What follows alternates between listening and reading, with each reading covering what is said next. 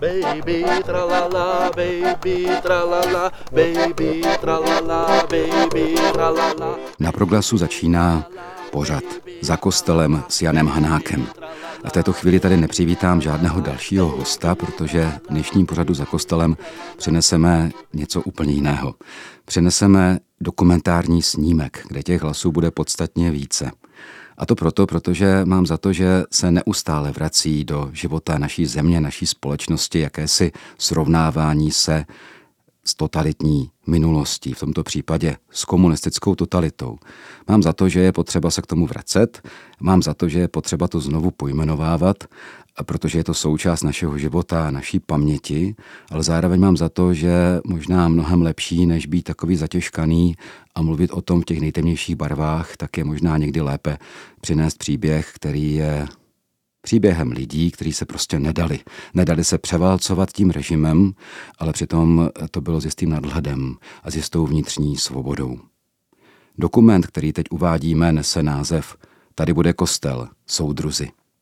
A ta jistá nadsázka v tom názvu souvisí eh, s projektem, s příběhem senetářovského kostela, který byl v letech 68, respektive 69 až 71 postaven v Senetářově, což je na Drahanské vrchovině severně od Brna. Byla to výjimečná událost, už tím, že v této době něco takového se stane. Je to výjimečná událost i tím, jaká stavba se tam objevila, protože to je stavba naprosto jedinečná. Je to napínavý, téměř detektivní příběh za účasti venkovského faráře, špičkových výtvarníků a tajné policie. Na proglasu uvádíme obnovenou premiéru, protože ta původní premiéra se uskutečnila v roce 2016 na stanici Českého rozhlasu Plus. Tak vás teď zvu do Senetářova.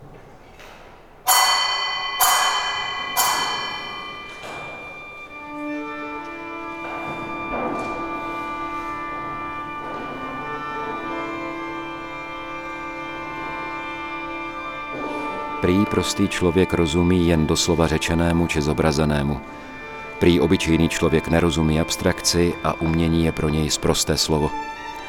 Jsem teď v jednom důkazu, že tomu tak není. Jsem uvnitř stavby, která nejen promlouvá abstraktními obrazy, ale sama je abstrakcí. Abstrahuje od běžných smyslů a komunikuje jinudy. Možná právě o to v životě jde. Přemoci smysly a naučit se komunikovat jinak, Až totiž dojde k tomu, že o všechny své smysly přijdu a k tomu jednou dozajista dojde, abych uměl vyjádřit, co chci, co mám na mysli, co cítím. Ano, uhádli jste? Jsme v kostele. V zapadlém kousku Moravy na Drahanské vrchovině, domovině Moravského krasu. V Senetářově, kde stojí umělecké dílo, kostel, plastika, socha. Přelomové dílo moderní architektury.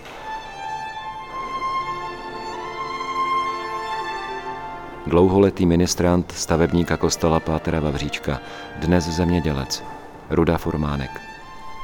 Tak pěkný kostel to je, moderní, takové zvláštní, že jo. Je, to je úplně něco jiného než všecko kolem, že jo, než kostely tady, co jsou. To je světlo, jo, tam, když člověk vstoupí do toho kostela, bílý, to je světlo, to je nádhera. Malíř, sochař a pro tentokrát výjimečně a nečekaně architekt Ludvík Kolek. Duše, jde totiž o duši. Jo. Já jsem byl v té chvíli čistá duše, věděl jsem, že nemám oči a tak dále, že to je čistě duchovní skutečnost. A přitom velmi pozorná, takže jsem mohl sledovat cokoliv, poslouchat. Mojmír Kyselka, sám architekt a syn legendy brněnského meziválečného funkcionalismu. Já to vnímám jako plastiku, ten konstrukční systém nosný a zejména ovšem tu úžasnou střechu s tím půlžlabem je nutno teda popsat jako sochařský dílo. Prostě je to organická věc, vyplývající nějak, nějak eh, z člověka. Jak dovedu popsat Ampirový kostel v Jedovnicích a Santiniho ve Kstinách, tak nedovedu popsat sanitářov. Abych teda řekl, no, takový, takový pudorys, tak a tak nosní stěny, tak a tak sklo, m, sorry. Ten má jako znázorňovat Pan Zouhar, místní kostelník. zleva dílo stvoření, dílo Boha Otce. Ano, Tam jako z toho leva eh, červené magma vesmíru. Nepravidelnost vesmíru, které postupně přechází v pravidelný řád. Stvoření země a vrcholné dílo Boha Otce, stvoření člověka. Dvě postavy, muže a ženy, na pozadí země koule. Senetářovský kostel vznikl za účasti špičkových, stejně jako zakázaných výtvarníků, kde hrál programově ateistický režim, venkovská komunita a farář, zemitý a praktický, což je prý jeden z darů Ducha Svatého. Bez něhož, či bez nichž, by nic z toho tady nestálo. Příběh začal v roce 1968, stavěl se v následujících dvou letech a v roce 1971 se komunisté nestačili divit. Tedy ti místní ne, ti stavěli kostel spolu s ostatními. Ale ti z hořejších pater tehdejší politiky. A jen díky těm místním kostel stále stojí a nebyl záhy zbourán, což ti hořejší chtěli. no naprosto klíčový symbol nezničitelnosti víry v době jejího maximálního potírání a popření. Mojmír Kyselka žije s manželkou Jitkou v Brně ve funkcionalistickém domě, jak jinak, který postavil jeho otec stejného jména i povolání. S Mojmírem nelze jinak než trochu ze široka, ale ne zas až tak moc. Než tady pán sejde dolů, tak to chvilku trvá. Můj míre, omlouvám se. Omlouvám se i za spoždění. Ty to natáčíš zrovna, jo? Jasně. Nazdar, dobrý večer. Ahoj Jitko. Ahoj, ahoj. Já jsem totiž měla Ahoj. telefon na uchu, víš, tak jsem ahoj. nemohla. Ahoj, ahoj. Ahoj. Co budeš pít? Kávičku? Dobře. Děkuju. Já. Hodně, co ty si dáš? Eh, I když já, mám, já jsem vypil moc čaje. Představ si, že toto prostě navrhl 29-letý kluk, jo. Tatínek. Jo, něco, něco, prostě to, to není v žádném funkcionalistickém baráku nem, u všech fuxů a, a, a kumpoštů a výšku a tak dále. Jo. Prostě to je takový smysl pro to vytvořeno a organiku. Jo. On, otec prostě mě řekl, až když jsem začal brát rozum, říká, můj míre, když v roce 1936 odešel Hitler ze společnosti národů v Ženevě, tak každý rozumně uvažující člověk věděl, že bude válka a že skončil mezinárodní sloh. Že prostě ta ohromná pospolitost jo, po té první válce jo, s tím Bauhausem a Corbusierem, jo, že to prostě tady tím Hitlerem skončilo. Jo. A otec přešel úplně přirozeně na organiku Frank Lloyd Wrighta. Jo. Absolutně pr- odklon od toho rozumářského mezinárodního mm, stylu. A, a tenhle, ten, tenhle ten dům je ale ještě předválečný. Pochopitelně, třeba tady tato stěna, jo, to jsou vizionářský už organické věci. Jo. Tak jsi na to šahal. Ale jsem ti tam byl. To jsem teda pěkný spirotník.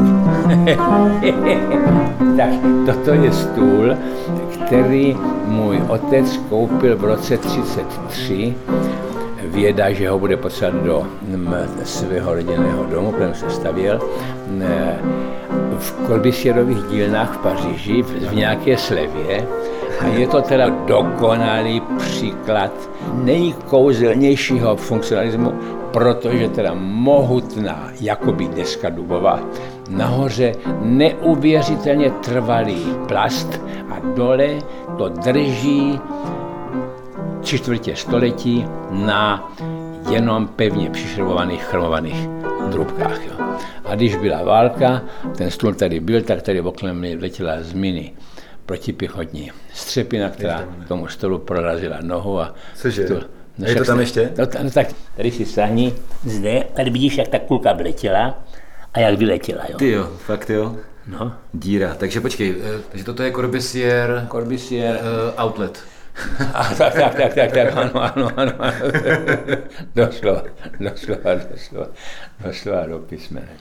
Ale eh, já se tady kvůli tomu Senetářovu. Jasně, jasně, jasně, jasně, jasně. Ale já jsem slyšel, že Senetářov výjimečná stavba, že to je postavené v posledním, prý posledním univerzálním slohu a to v Bruselu. Ano, ano. Ale ty máš jiný názor, ne?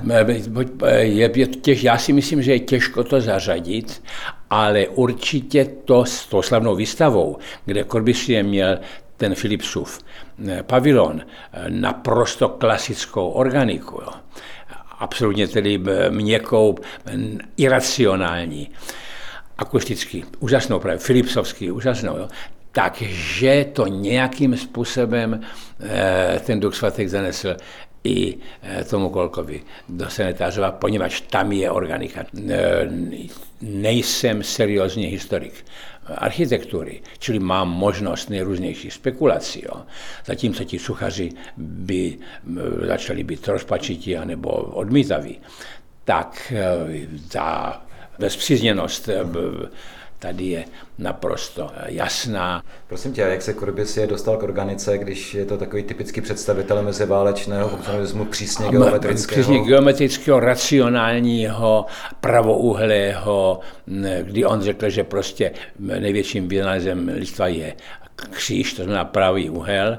M, A naopak on ten obrat, alespoň podle mého názoru, učinil po tom strašném šoku té druhé války, tak, že přišel k rozstřelenému romansko-goticko, novogotickému kostelu nebo kapli eh, v, na výšině Ronchamp na okraji Voges a když viděl tu spoušť a zároveň skutečně těch tisíc roků nebo díl té historie těch válek a toho ničení, tak se nastěhoval do nedaleké obyčejné budovy děkanství, kde s tím knězem promýšlel mm, novostavbu nebo, nebo rekonstrukci nebo novostavbu té kaple zničené. A tam v roce 1952 v podstatě popřel svoje racionalistické, pravouhlé, bílé dílo těch všech staveb dosavadních a inspirován ulitou kraba, kterou našel na nějaké americké pláži, udělal fantastickou střechu v podstatě nad stěnami, které zbyly z té románsko-gotické stavby, kterou zachoval a udělal do ní naprosto nepravidelné otvory z eh, okny z hutního skla, na které on sám svojí vlastní rukou psal mariánské nápisy. A, a, a, a tam je napsaný světlejší než slunce, jo? jasnější než slunce, kom, Maria, Mariano. Myslíš, že řekl bych programově levicový meziválečný architekt Pro, ne, pro, ano, pře, přesně, přesně. Tak on prostě řekl, že moderní architekt nebude dělat církevní stavbu. Jo. To pryč od Říma a u nás ještě pryč od Vídně bylo samozřejmě i ve Francii po tom všem, co se stalo v první válce. A najednou ten návrat nastal po druhé válce a on nedlouho na to postavil úžasný klášter La Tourette. On asi Corbusier patřil k těm, který po té deziluzi našli Pána Boha. Dá se říct, že, ty, že třeba ten Ronchamp je jeho taková zmutnělá modlitba? Podle mého názoru a podle toho, jak jsem ten, tu kapli viděl, vlastně dvojnásobně, to znamená svýma očima a, a očima prostých francouzských zemědělců, kterých tam přijel autobus mm-hmm. a kteří byli tou stavbou tak eh, hluboce okouzlení a nadšení a teďka prostě mluvili eh, na ten vesnický jazyk, kterému trošku rozumím, jo, eh, v, naprosto superlativ, a ty oči zářily, tak jsem viděl, že to je skutečně procítěná církevní stavba, jo, mariánská. Což mimochodem dokazuje i to, že prostý člověk nepotřebuje nutně mít takové ty kýčovité serepetičky, ale že může uchopit kostel tak, tak, tak niternou věc i vlastně ve velké abstrakci. Protože tam, tam to, třeba ta kraví střecha asi není žádný konkrétní symbolismus. Absolutně, na, na, prostě architektonicky je to konstrukce, která kryje prostor pro věřící. Jo. Samozřejmě neobyčejně e, jímavým. Když si to znovu uvědomuji, a byl to obrovský zážitek, tak té konstrukci je víra, je myšlenka. A je čitelná i pro prostého člověka. Prostě tím, že jsem tam náhodou byl v době, kdy tam přirazil autobus eh, francouzských kolchozníků a viděl jsem jejich reakce, tak eh, je naprosto čitelná. Můj míre, prosím tě, musím ti říct jednu věc. No. Eh, Jak jsme minule spolu natáčeli, No. nic toho není. Že já jsem tady teďka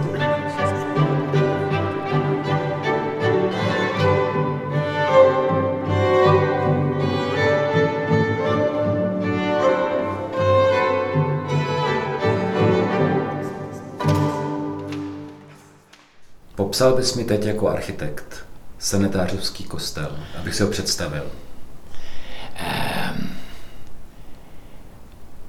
Sorry.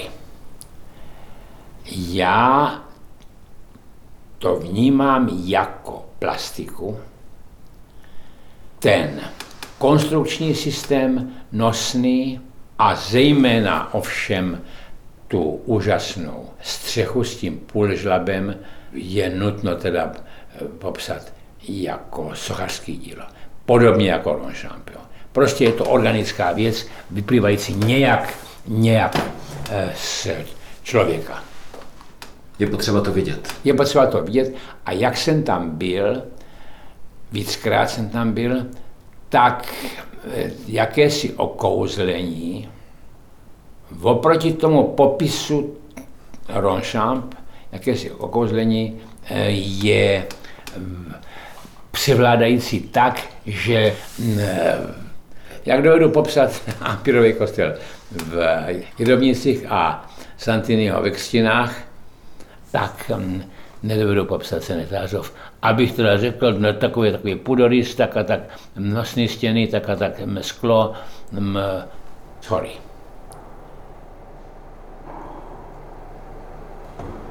Že já bych teda se soustředil na eh, toho autora nebo onoho, tak to mě teda ani ve snu nenapadlo.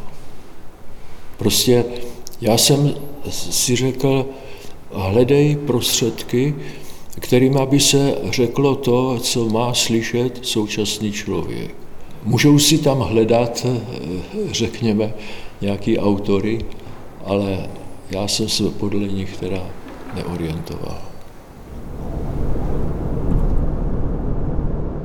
Vzpomínky Ludvíka Kolka si vezu sebou až do Senetářova. Jeho jsem se ještě ptát mohl. U další podivuhodné postavy příběhu, tehdejšího místního faráře a děkana Františka Vavříčka, tak tam se musím spolehnout na pamětníky. Zdravím velice, omlouvám se za spoždění. Já se jenom obleču, jo? Tak pan Zouhar přijde za chvilku, otevře nám to. Zdravím. Ale dobrý jak. Těší mě. Pro mě mm, byl otec František takový, takový jako velmi blízký člověk, na kterého jsem se obracel v některých situacích, kdy mě bylo ouvej trošičku a, a vždycky jsem našel pomoc nebo dobré slovo, ale nějaké takové jako životopisné memoáry, jako to, to, není nejsem potřeba. schopen a, a tak. Dobrý den. Dobrý den. Jan Hanák, těší mě. Ahoj. Jako Pane Zouhare, nejste vy náhodou e, nějak příbuzný s tou celou řádkou farářů Zouharový? Nejste. jste, jste tady kostelník. Já jsem rodák z Lipovci, takže jako Aha. No je to úžasný kostel. A tady to je ta křížová cesta od Mikuláše Metka. Ano, ano. Ano, ano. Když se bejte něco Jo. Já vždycky říkám, když budu vidět, tak řeknu, a když nevím, tak si něco vymyslím. Takhle, to je výborný. Takže hlavní oltář, to, je- to, ten vlastně dělal Ludvík Kolek, stejně jako celý kostel. Ano, ano, ano. A to je vlastně jeho eh, jako vlastní eh, způsob tvorby, protože on je malíř a sochař. Ano. A k té stavbě tady toho kostela se dostal víceméně díky uh, úsilí Pátra Vavříčka, že mu prostě řekl, že by to měl udělat, ne? No tak nějak. Já jsem jenom občas jako člověk zaměstnaný v Brně, tak jsem na ulici Milady Horákové stávající, kde, kde pan architekt Kolek bydlel, nevím, jestli tam ještě bydlí, tak jsem občas, občas nesl nějakou obálku od otce Vavříčka. Pojďme k sobě. Tenkrát bydlel tam v takovém eh, krásném secesním činžáku, tak jsem Tam za ním byl několikrát, no. když jsem začal stavět. Můj míre, zdravím. Pojď dál. Já vás představím. To je Mojmír Kyselka, architekt. Gabriel, Kyselka. dobrý den. A Jitka jeho žena. Jo. Mojmír právě, já jsem říkal, že by třeba nechtěl přijít, protože jsme taky spolu povídali o sanitářově. Já jsem tady nějaký pátek nebyl, ale to, co teda ten kolek tady stvořil, to není čistá korvěsirovština a samozřejmě ani není nějaká postmoderna, prostě to je opravdu organika, to je, to je podivuhodně teda kvalitně do, do vytvarné výzdoby dotažený mm, objekt. Prostě v té době a tak rychle a taková kvalita je naprostý unikum, naprostý unikum. To je, to je skutečně z hlediska teda em, takzvaného sakrálního prostoru em, něco, co má být na té výstavě, co je teďka v Praze. A samozřejmě, že se tam dávají všechny zahraniční příklady a nekolik. Jo.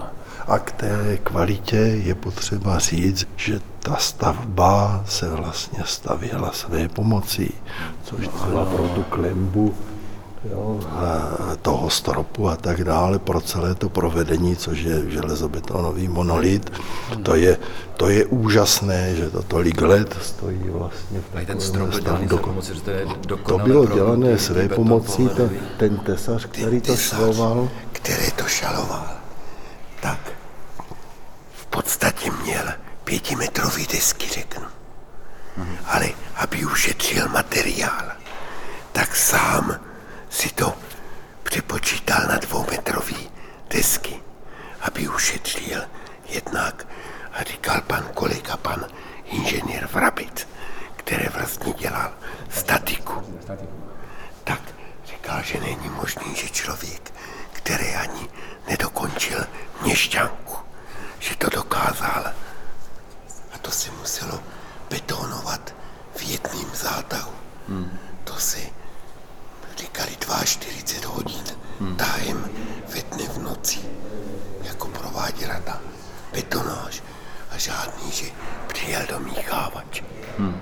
Kolečka, míchačka, ručně všecko. No, já jsem se někde dočetl, že dokonce, eh, protože se to dostavilo, bylo to vlastně, že se o tom moc nevědělo před úřady, dozvěděli se to až na konci, že to fakt jako se podařilo udělat a pak byly ty obstrukce.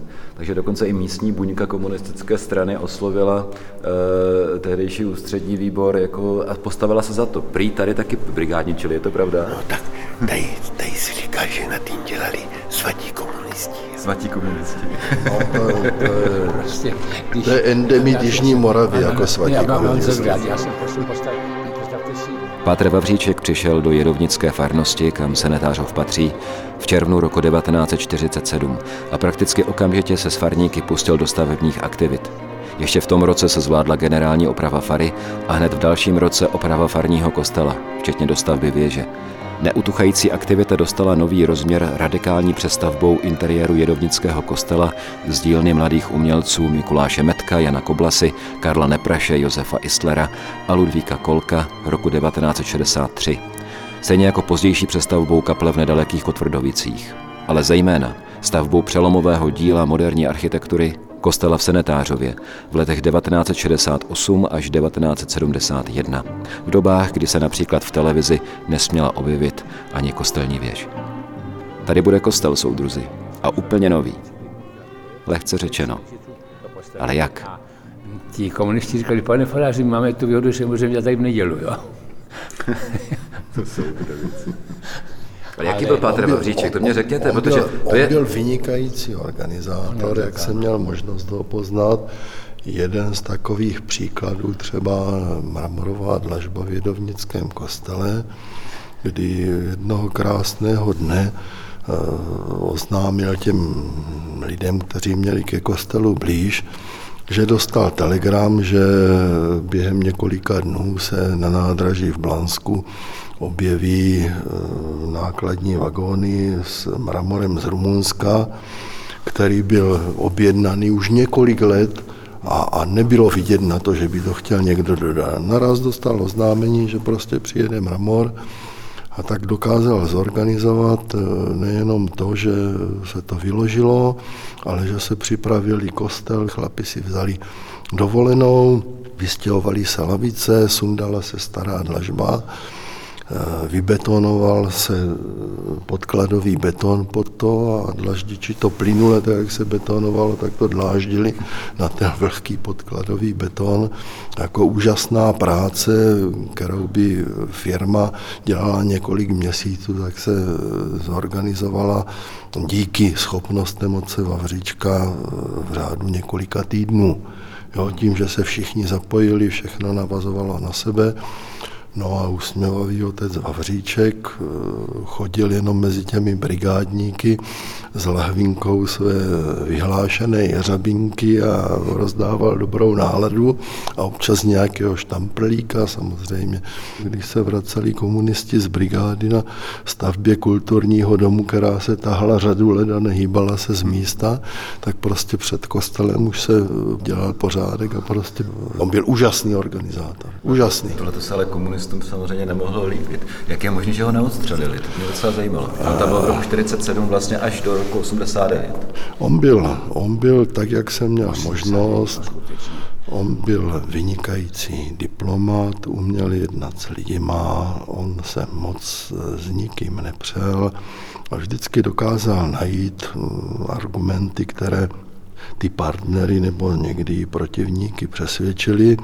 A my jsme o tom kdysi mluvili, protože já jsem za ním chodil a vždycky, když mě bylo eh, těžko eh, u srdíčka, a tak jsme vykládali o takových věcech a on mě vždycky říkal, víš Petře, já když si nevím rady a když nepomáhá ani, že klečím prostě hodiny v kostele a modlím se, tak jdu na ten hřbitov a modlím se tam za ty naše zemřelé a prosím je, tak je to na vás, my jsme udělali, co jsme mohli, tak se prosím vás u toho pána přimlouvejte, aby nám pomohl. A to byla jeho filozofie, já jsem se tu filozofii taky trochu naučila, asi je to v těžkých situacích jediná možná. A ještě mi prosím řekněte, jak on vůbec měl ty kontakty na naprosto špičkové pražské kumštýře, jo, Kovlasa Medek. No, k těm kontaktům na ty pražské umělce tenkrát v podstatě už částečně nebo úplně zakázané já si myslím, že otec Vavříček měl, být se s tím nikde nechlubil, tak i velmi silné kontakty tady do těch neoficiálních struktur. My jsme to poznali třeba z toho, že třeba pro naše děti, tak jeho prostřednictvím, tak jsme měli jako pašovanou náboženskou dětskou literaturu v hojném počtu vlastně od, tě, od té doby, co začali trochu chápat a číst se počínaje, já nevím, tou dětskou Biblii a jinýma knihama. On opravdu byl člověk jako velmi bystrý, s rozsáhlými kontakty na dobré lidi, kteří se nebáli. On dokázal jako jim vytvořit tej zázemí takový. Ano. Jo to uh, básní Kuběna. No, ano, přesně, přesně, v podstatě se tady dostali a oni tady třeba přijeli na týden, odpočali se, najedli se, napili a měli takovou besedu v podstatě a vytvořený zázemí. Jedním z nich byl i autor kostela Ludvík Kolek. To je nezapomenutelná chvíle v mém životě, protože v noci se ozval telefon a byl to teda otec Vavříček a že chce ode mě kostel. Já jsem říkal, otče, já jsem v životě neudělal eh, ani, eh, ani chlívek nebo něco takového jsem jako řekl. A, a smál jsem se tomu, jako, že je to nedorozumění, že jsem malíř a, a když tak teda sochař, ale tohle toto jako... A on se spustil a mluvil a mluvil. A já jsem oponoval, oponoval, oponoval. No, trvalo to hodinu, plnou hodinu. A tak když to bylo tak už trapný a, a noc se přiblížila, tak jsem si říkal, já mu řeknu, že, to, že se na to podívám nebo tak, protože takhle, takhle bychom do rána prostě nemohli. No a tak on mě poděkoval a teda řekl mě, že bude rád, že tam druhý, druhý den jako dojdu. No. Tak. Já jsem byl úplně strnulej. ještě, ještě tu chvíli prostě se ve mně probudilo něco takového jako a co když bys to přece jenom měl jako, jako dělat. No a tak vyděsil jsem se sám tímto závěrem a už jsem do rána neusnul. A ráno jsem teda tam dojel a zjistil jsem, že na mě je teda, abych eh, do té role prostě vstoupil. A už to jelo. Proto se lehce řekne, že už to jelo. Ta inspirace. Někde jsem četl, že jste to namaloval 14 dní. Je to pravda? Tak to, to je teda pravda. To bylo, ano, myslím, že to bylo přesně 14 dní.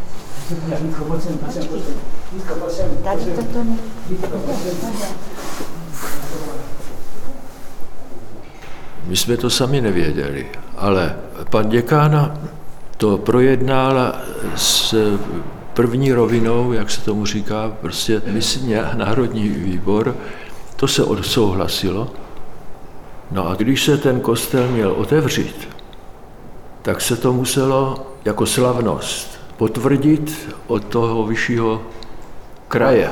V tom okamžiku oni padli do vývrtky, jo, co se tam jako stalo za hrůzu, co z toho bude, a přišla zpráva z Vatikánu, že tam přijede teda nějaký pán, no a oni teďka nevěděli, co s tím, jestli to mají zakázat, nebo no a teď to začalo. Já jsem se dočetl, že tady bylo kolem 15 tisíc lidí. I když sem nejezdili e, žádné autobusy, to všechno zakázali, jsem došli pěšky. Já jsem byl jako voják v té době. Aha. Byl nasazen tady? Ráno nás zbudili poplach, naložili na auta, vezli nás do Senetárova, chránit socialismus. Jak ta ochrana socialismu vypadala? No, byl, rozložili nás tady. Já teda jsem šel dom, ale kluci leželi v lese, senetárové hermeticky uzavřené, akorát nějak těma polníma cestama. Jo, jinak po silnici dostat vůbec. Oni měli obavy, že tady budou nějaká demonstrace. Čtyři vodní děla v lese nachystaný. Jo. Jaká byla atmosféra tady, jako mezi těma lidma? Je důležité, že toto slyším, že skutečně tady ty represe byly masivní, že to nebyla jenom nějakých pár policajtů, kteří bránili autobusům, ale že to byla armáda a ne, neměli strach. A byl tady mše, nebo to bylo... Několik mší dokonce. To bylo, řeknu, deset mší za ten den. A to sloužil Patr Vavříček jenom sám, nebo ještě další kněží? V té době bylo deset rodáků kněží ze Senetárova. Jo. To je úžasný. Hmm. Takže rodáci, jo. Rodáci, no, to je bylo. něco, To už je známka toho, že ta obec, no kolik má sanitářů obyvatel? No v té době měl 520. 520, Dneska má tak 540.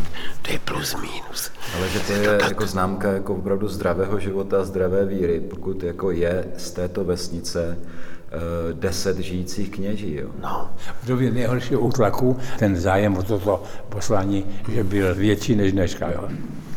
A ještě mě řekněte, prosím vás, jestli mm, o té, něco o té symbolice těch mm, eh, obrazů na té třeba ten oltářní obraz, ten má jako znázorňovat dílo Trojice Boží.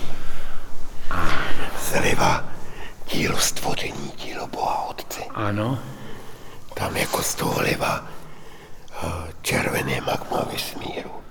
Nepravidelnost vesmíru, které postupně přechází v pravidelný řád. Stvoření země. A vrcholné dílo Boha Otce, stvoření člověka. Dvě postavy, Ano, ano. muže a ženy, Muže a ženy. na pozadí země koule. Ta horizontála se proměňuje ve vertikálu a sice, eh, no je to poslední večeře, eh, kde dominuje teda Ježíš, to je takový směr nahoru a pokračuje to k Duchu Svatému, čili to je trinitární myšlenka, Otec, Syn a Duch Svatý.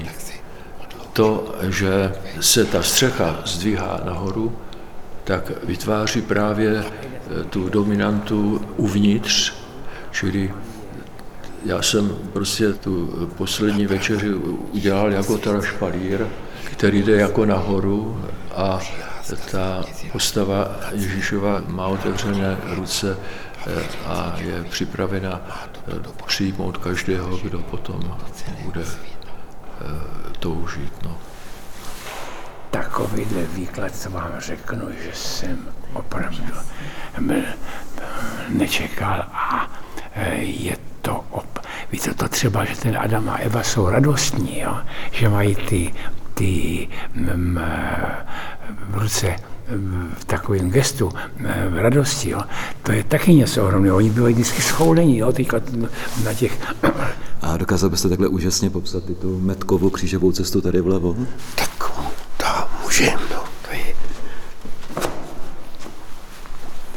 na začátku té křížové cesty se zdá být kříž lehkým, je vlastně kolmo vzhůru.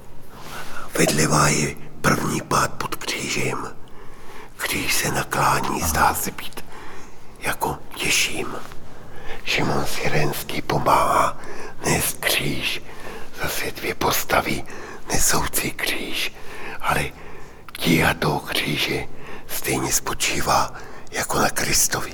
Druhý pád Krista pod křížem zase je vidět větší náklon toho kříže, zase ta tíha toho kříže víc na toho Já Krista. teda jsem překročil zenit svého života a unikají mě eh, teda eh, některé věci. Paměť eh, mě neslouží, tak asi před dvěma roky já jsem měl teda takový zážitek, že my jsme zpívali chorál a myslím, že to byla poslední mše a dospívali jsme, já jsem omdlel a v tom okamžiku jsem se odstl v jiném světě. Okamžitě. No, to je typ člověka, který eh, nemá nic, nemá oči a nic, prostě je to, je to duše. Čistá duše. Se všemi eh, nezbytnými informacemi o sobě a tak dále. Mně bylo jasné, že patřím do světa, který se přede mnou teda otevřel. Byla to stříbrná zahrada a já jsem čekal, že se to otevře, tak jsem eh, samozřejmě s vědomím, že jsem nehodný člověk, tak jsem tam eh, teda eh, zpytoval svědomí a připravoval jsem se na tu očistu a nějak jako zpětně ke mně došlo, že k tomu ne- nebude třeba. A tak eh, jsem se tam chvilku rozhlížel v atmosféře teda nesmírně duchovní, radostné, povzbuzující. A takhle v koutě potom tam začalo něco praskat a, a, a tak jsem se takhle jako ohnul a zjistil jsem, že tam ležím já na lavici a když jsem se sklonil, tak jsem se zase spojil zpětně sám za sebou.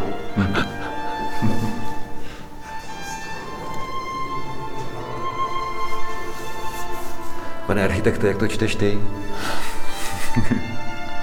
Druhý pád pod křížem. Jak to na tebe působí? Jak se modlíš třeba? Toto zastavení s tímto obrazem.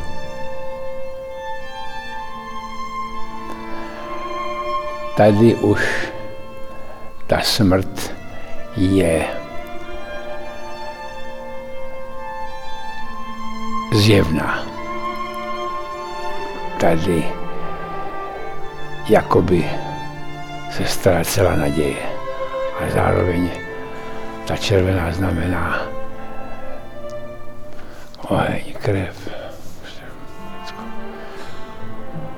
Jedinečný, jedinečný umění. Neuvěřitelný, co se v té době s takovou hlubokostí podařilo. A možná, že to byl právě ten útlak. Když je to všechno dovolený, tak to je prázdnější. To je vlastně Metkovo hodně pozdní dílo, že? On myslím dlouho už potom nežil. 74. Ty přímky a ty křivky a ta geometrie najednou, tam zase co si ten medek jako chtěl vyjádřit. Desáté zastavení je velmi minimalistické. Kristus zbaven šatů a o jeho šaty hrají piřici v kostky. Takže na výrazně červených šatech jsou v jedné přímce tři kostky. Vrženy. Vrženy. A teď je centrální dvanácté zastavení. Ježíš umírá na kříži. Tma uprostřed kříže je tma znázorňovat tmu, která obklopila svět v době, kdy umírá. Ale ta černá, černá díra, to je jak, jak černá díra. Doslova, jak černá díra uprostřed kříže, která jde... To končí, ano, tam je. Ale mimochodem, já jsem nedávno viděl jeden dokument zajímavý o černých dírách. A bylo tam řečeno, že kdyby to bylo teoreticky možné, dostat se do černé díry, ona je černo-černá, protože pohlcuje všechno, včetně světla. Ale kdyby se člověk dostal dovnitř, tak bude vystaven obrovskému světlu, které nikde jinde v takové koncentraci ve vesmíru není, protože tam je pohlceno, takže já vím, že bych se neměl dopouštět přímé metaforizace, ale, ale přijde mi to docela dobré, že to, co působí černočerně, je nakonec velkým světlem. Ale člověk musí projít skrz a to znamená být zničen v té dosavadní podobě.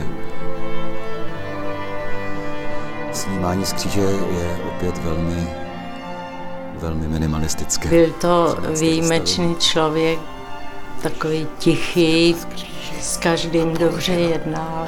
Blaženka, rozená Vavříčková, děti. neteř pana faráře. Pamatuju si, že když měla být první mše svatá, tak strička odvezli hm, estébáci, nebo jak to má říct, nevím, do Blanska na tři hodiny, tam ho vyslýchali a prostě oni to chtěli zdržet, aby ta mše svatá nezačala zakázali všem autobusům, aby jeli až do Senetářova, takže oni všichni lidé, kteří na to přijeli, tak do Jedovnic a z těch Jedovnic průvody do Senetářova pěšky.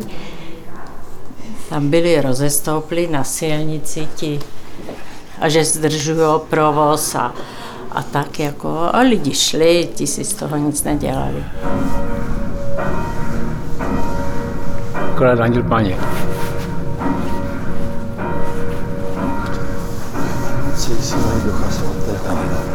Anděl páně zvěstoval. Já ve vzpomínkách mám hlavně hodiny náboženství. Ruda Formánek, jedovnický rodák, dávný A ministrant. když nás zkoušel, tak to všetci měli zájem jako odpovídat. Jo. Děcka se hlásili jeden přes druhého a bylo to takový jako živý a zajímavý. Vždycky se končilo tím, že pan farář vykládal nějaký příběhy, nikdo nešustil nic. Jo. A ještě, když už chtěl skončit, tak ještě všetci, ať ještě přidá, a ještě pět minut, tak ještě se pět minut přidalo nějakého vykládání. Jo, to jste ho viděl potom, jak už byl trošku starší, tak eh, seděl v kuchyni, že, tam na gauču, hladil kočku a u noh mu ležel pes, Borek. Pan farář si obrával sebou vždycky, když šel spát do pokoja a říkával, když jsou tam sám, tak tam mám 16 stupňů a když si sebou vezmu Borka, tak tam mám 17, tak je tam teplej.